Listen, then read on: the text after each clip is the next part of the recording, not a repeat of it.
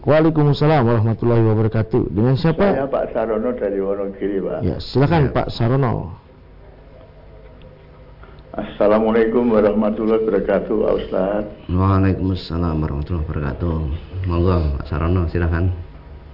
Saya mau bertanya, Pak. Kalau saya kan tidur, itu nyetel tip bacaan Al-Quran. Ya. Lah setelah saya tidur, tip itu masih bunyi terus sebetulnya. Tidak kami matikan karena saya tidur. Apakah saya dosa Pak karena tidur tidak ada bacaan Al-Quran tak ditinggal tidur apa itu dosa Pak Ya. terima kasih Assalamualaikum warahmatullahi wabarakatuh Waalaikumsalam warahmatullahi wabarakatuh. Sekarang kita lihat suratnya tadi Al-A'raf ya.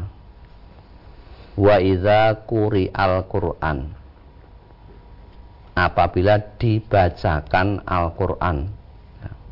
Jadi ada satu bentuk kesengajaan. Yang dimaksud di situ adalah ketika orang sedang berada di dalam halakoh, di dalam kelompok. Kalau sekarang ya mungkin dikatakan majelis taklim. Apabila ustadznya tadi menerangkan, membacakan ayat-ayat Al-Quran, itu supaya disuruh fastami'u lahu wa ansitu. Supaya diam, kemudian mendengarkan dengan seksama. Nah berbeda dengan kita nyetel murotal, itu beda lagi.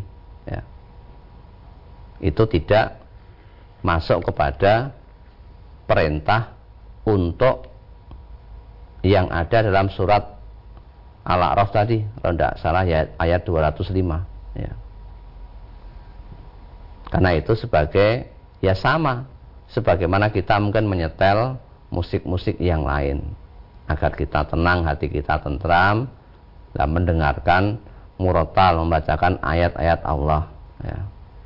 kemudian disetel sampai tidur kalau itu tidak memperhatikan sampai ditinggal tidur insya Allah itu tidak menjadi apa-apa tidak dosa ya. berbeda ketika orang berada di dalam majelis taklim nah, ustadznya menerangkan nah, malah dia rame sendiri membuat hiruk pikuk padahal jelas-jelas kita niat datang ke situ untuk pengajian tapi malah rame maka hal seperti itu di samping kita tidak paham juga kita mengganggu orang lain yang berusaha untuk memperhatikan dengan serius. Ya